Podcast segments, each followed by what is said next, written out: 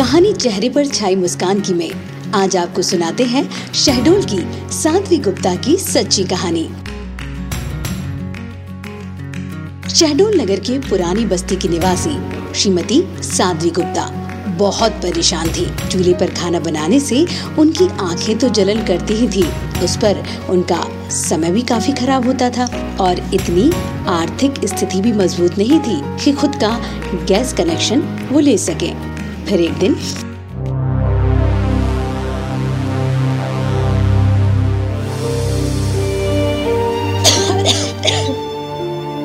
रोज रोज चूल्हे में खाना बना बना के मेरी आँखें खराब हो गई हैं। जाने कब मिलेगी इस धुएँ से मुक्ति? तुम चिंता मत करो। शायद सरकार मुफ़्त गैस कनेक्शन दे रही है। मैं इसके बारे में पता करता हूँ।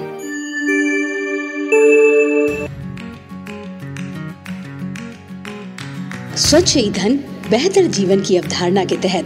धुआँ रहित स्वच्छ भारत की प्रधानमंत्री जी की परिकल्पना के अनुरूप साध्वी गुप्ता को जब निशुल्क गैस कनेक्शन मिला तो उनकी खुशी का ठिकाना नहीं रहा। साध्वी को स्थानीय मानव भवन में आयोजित जिला स्तरीय उज्ज्वला दो दशमलव शून्य कार्यक्रम में निशुल्क गैस कनेक्शन प्रदान करने का आमंत्रण दिया गया। तो वो काफ़ी भाव विभोर हो उठी।